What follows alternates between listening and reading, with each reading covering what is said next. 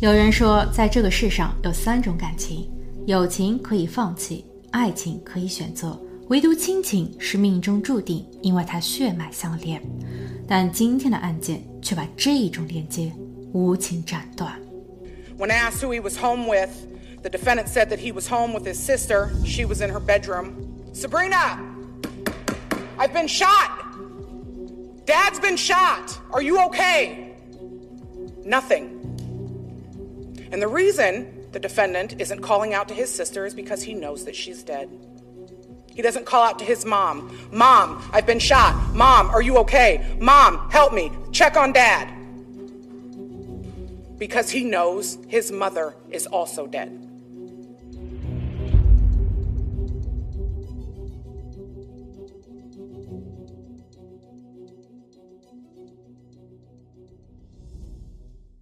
Hello， 大家好，我是鬼灵异。2023年1月，当所有人都把注意力集中在了爱达荷大学那一夜间失去了4条年轻的生命时，杰克森一家3重谋杀案正式开庭。被认定为是凶手推上被告席的是亚历山大·杰克森，他是家中的长子，也是唯一的儿子。他的父亲叫 Jan， 母亲是梅丽莎，家中还有一位比他小了1岁的妹妹塞布丽娜。这一家人原本过得很幸福，他们住在爱达荷州第2大城市西达拉皮兹，简称 C2， 它是世界最大的玉米加工城市，也是北美领先的生物加工和食品配料中心之一。结合社区安全系数、自然灾害风险及金融管控等各种因素， C2 被评定为全美最安全的城市之一。另外 ，C2 还有一个新奇的称号——5G 之城，凡事都有定期，天下万物都有定时。生命是由填满它的所有季节构成的。如果我们有时间享受那些更重要的事情，而不是疲于奔命，生命也会因此变得丰富而又充实。C2 符合了这等条件，它使人们慢下脚步，有足够的时间感受季节的流逝，感恩这都它的第5季。杰克森一家于2011年从俄勒冈州搬迁至此，他们花了$39万购置了一套5居室4卫浴，约316平米居住面积，占地近3000平米的房产。在2021年6月之前，周边的邻里都会认为杰克森一家是和睦有爱的，他们善良、热心、乐于助人，他们与邻里之间的关系处得很好，家中的儿女更是优秀。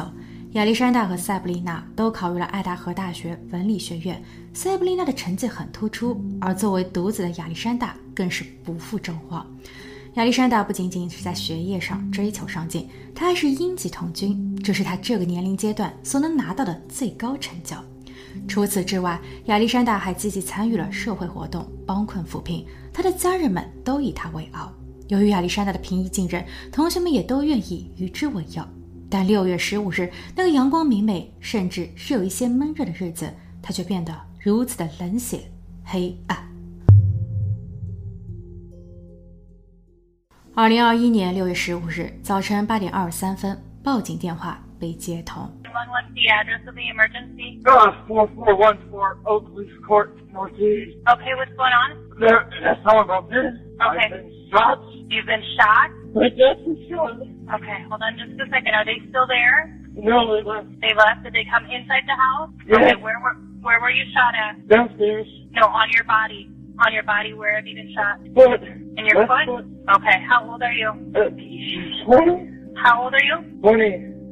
拨打电话的正是亚历山大，他非常痛苦地说，自己的脚被击中了，他的爸爸也是，兴许他的妈妈和妹妹也都被击中了。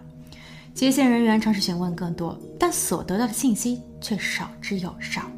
Do you know who broke in? No. Okay. Did you get a look at them? No. Could you tell if it was a man or a woman? No. Could you tell if they were white, black, Hispanic?This person that you saw in your house, did they leave out the back door? Yeah. What's the time delay? How long ago was this? I don't know. Okay, do you think it was like an hour ago or like 5 minutes ago? You don't know? 10 minutes ago? Do you remember what color shirt or what color hair this guy had? Anything about him?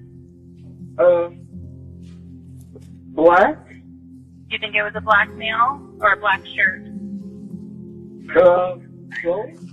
注意，从电话录音中我们可以听到亚历山大的语气很不自信，他的语速拖拉，显得犹豫不决。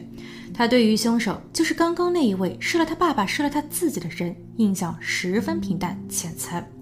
而当被提问到有关于他的其他家人，他们的情况如何时，亚历山大虽然因为受伤无法行走，无法确认更多的信息，但其语气却显然异常坚定。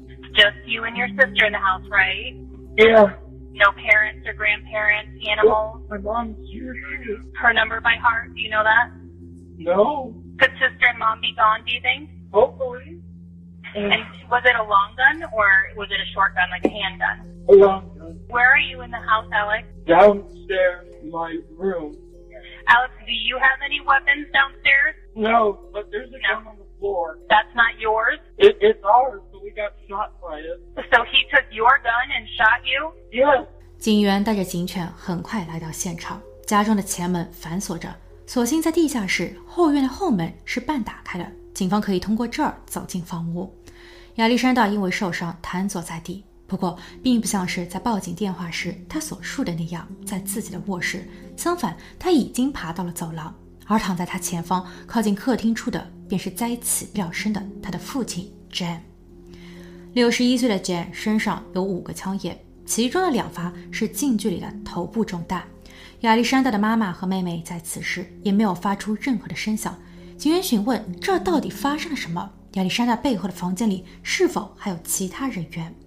亚历山大在此时的大喊由于刚刚在报警时的内容不一致，他很肯定地表示，是的，我的妹妹在屋内。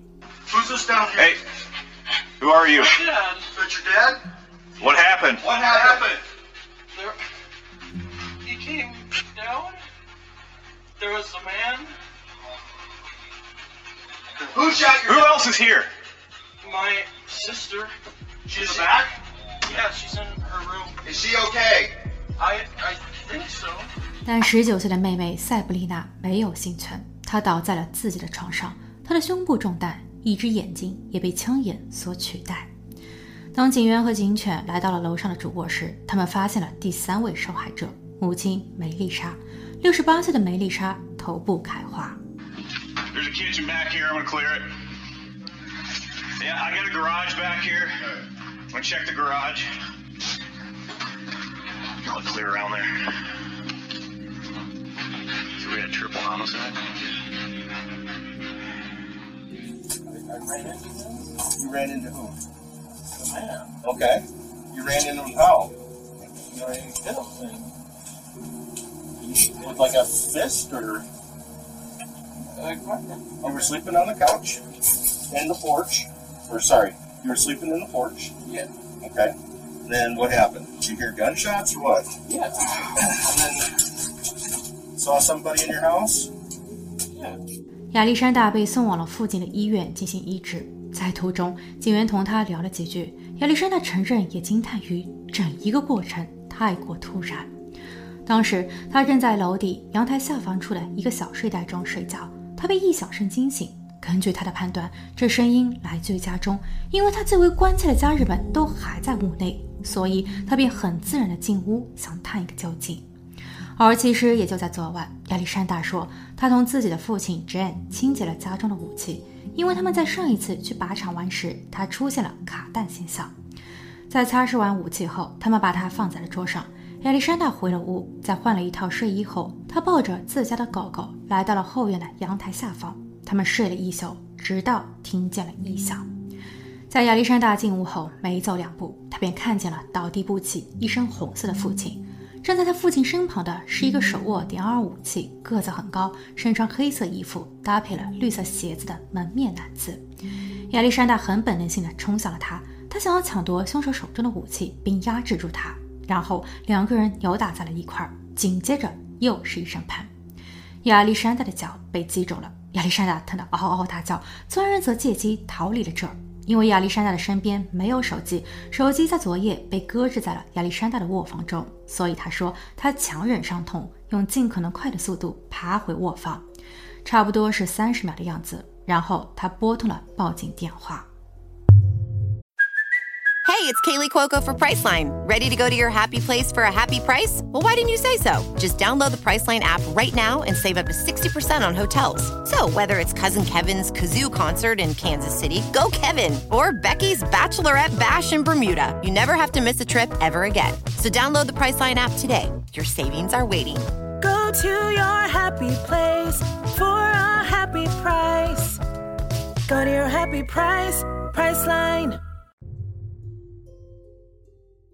亚历山大再一次称，整一个事件太过突然，他无法接受失去至亲。他的家中还散落着一堆用过的弹壳。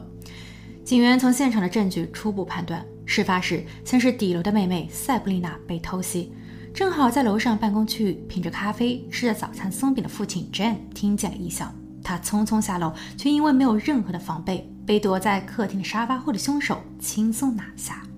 当 Jan 丧命于楼梯的底部后，凶手上楼来到主卧，不确定此时的母亲梅丽莎是否已经醒来，但她因为2发子弹而离世。至于亚历山大，在警员看来，他应该是最后一个受伤的。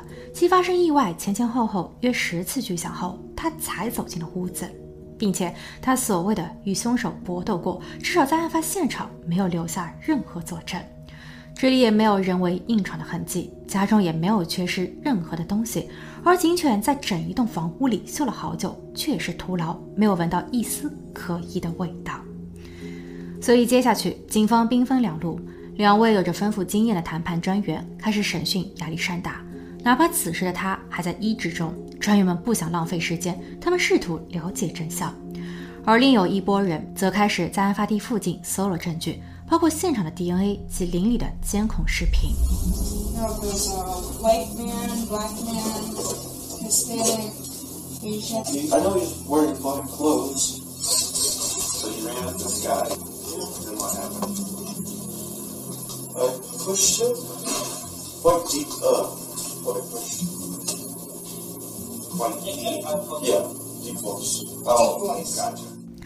最新的佐证对于亚历山大很不利。第一，周边的所有监控都没有记录下凶手的行迹。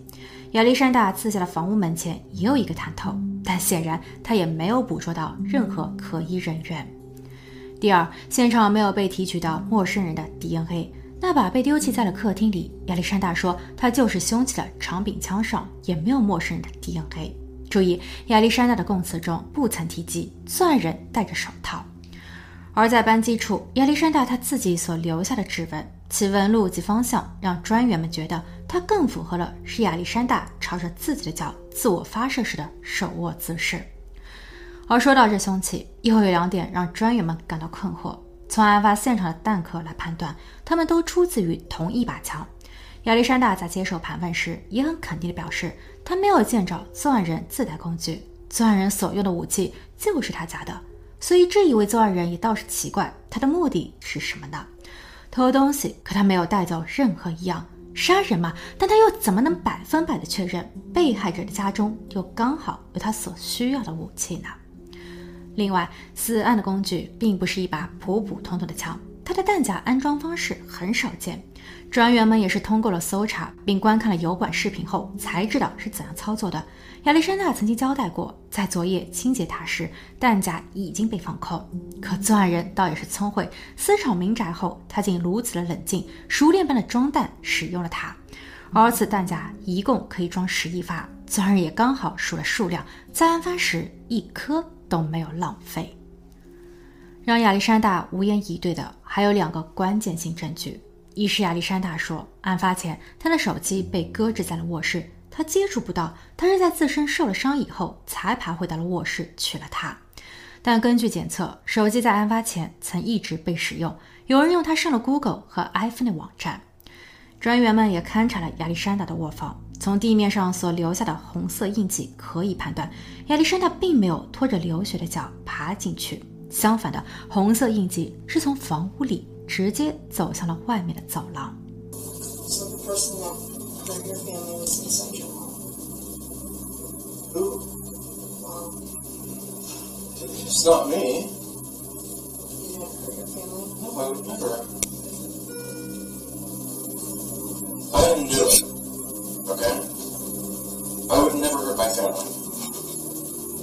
They are important to me. I love them. You may not understand that, but I love them. Love 又是一个以爱来遮掩自己罪行的人。亚历山大从头到尾都没有任何忏悔。在警员带他回到了审讯室，再一次盘问时，他不但心硬，嘴也很紧。Now's a good time that if you wanna, you know, let us into your little world about what happened. You know, we're all ears. Like I said before about lying to us. Well, I'm telling you how I saw it, you know? Right? You still think someone was there? Yeah. Do you know someone was there?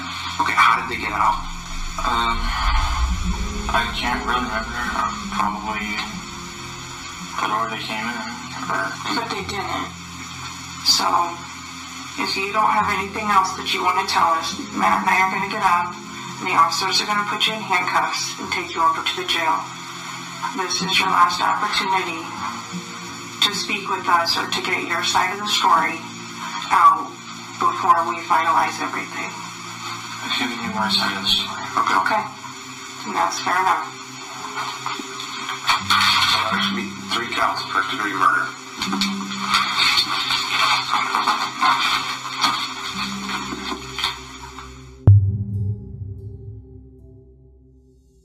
亚历山大的保释金为300万美元，他于2023年1月站上法庭。他的辩护律师信心满满，在庭审的过程中，律师一直强调所有的证据都是间接猜测的。因为警方没有找到真正的凶手，所以亚历山大在失去了亲人，自己也受了伤的同时，还替这个凶手背了锅。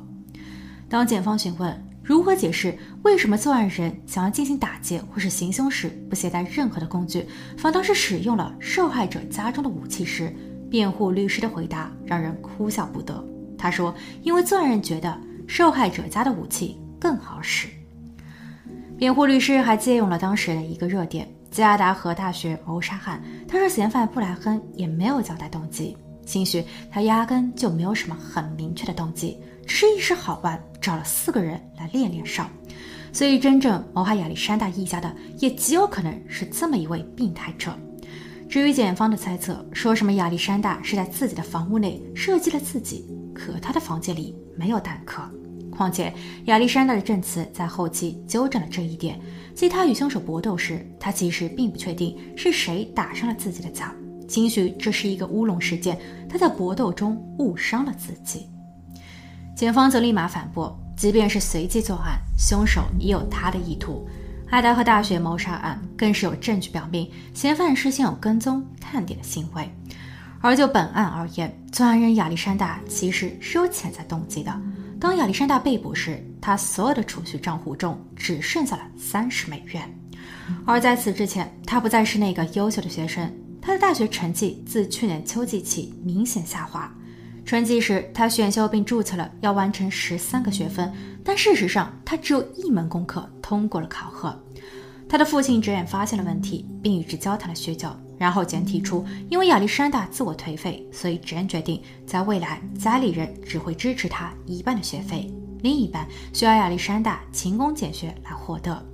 气愤的亚历山大随即提出要休学，父亲直没有妥协，反而说亚历山大已经成年，他也可以搬出去独立生活了。但这一些话并没有敲醒亚历山大，习惯了啃老的亚历山大心生恶念，他知道他家的资产除了房子以外还有200万美元，所以如果父母双亡，自己的妹妹也没有了的话，他便可以很顺其自然地得到全部。检方也检查并公开了这个家庭的部分集体照，最后的一张拍摄于2016年，也就是本案发生的5年前，所以在邻居和师生们看来的风平浪静，往往也只是一个表面现象。 This is a case of circumstantial evidence. DNA itself is circumstantial evidence. There's circumstantial evidence in this case because no one else was there to see the defendant murder his family.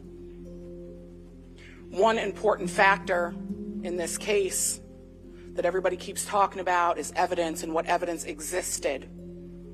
But let's not forget that the absence of evidence is also evidence. And ladies and gentlemen, there's a whole lot missing from those cameras. and there's a whole lot missing from those cameras because there was not an intruder. No matter what motive, no matter what reason, the only person that Alexander Jackson cared about on June 15th was himself, ladies and gentlemen, and that's because he killed his family members. He has to make himself look like the victim. There's 4 victims in this household. There's 3 victims in this household and 1 murderer, and that murderer is Alexander Jackson. 2023年3月3日，在陪审团投票决议亚历山大有罪后，法官给出了3个无期徒刑。在宣读判决时，亚历山大面无表情，眼睛眨都没有眨，冷漠的神态令人毛骨悚然。亚历山大律师在后期就陪审团的专业性及本案的公平性提出质疑，因为他听说在本案开庭前，有一位陪审人员已经提前判定亚历山大就是有罪，这在司法中是一个大忌，他煽动并影响了其他陪审员的最终判断。但法院最后驳回上诉，亚历山大他应该为自己的罪行付出代价。好了，今天的故事就分享到这，我们下期见。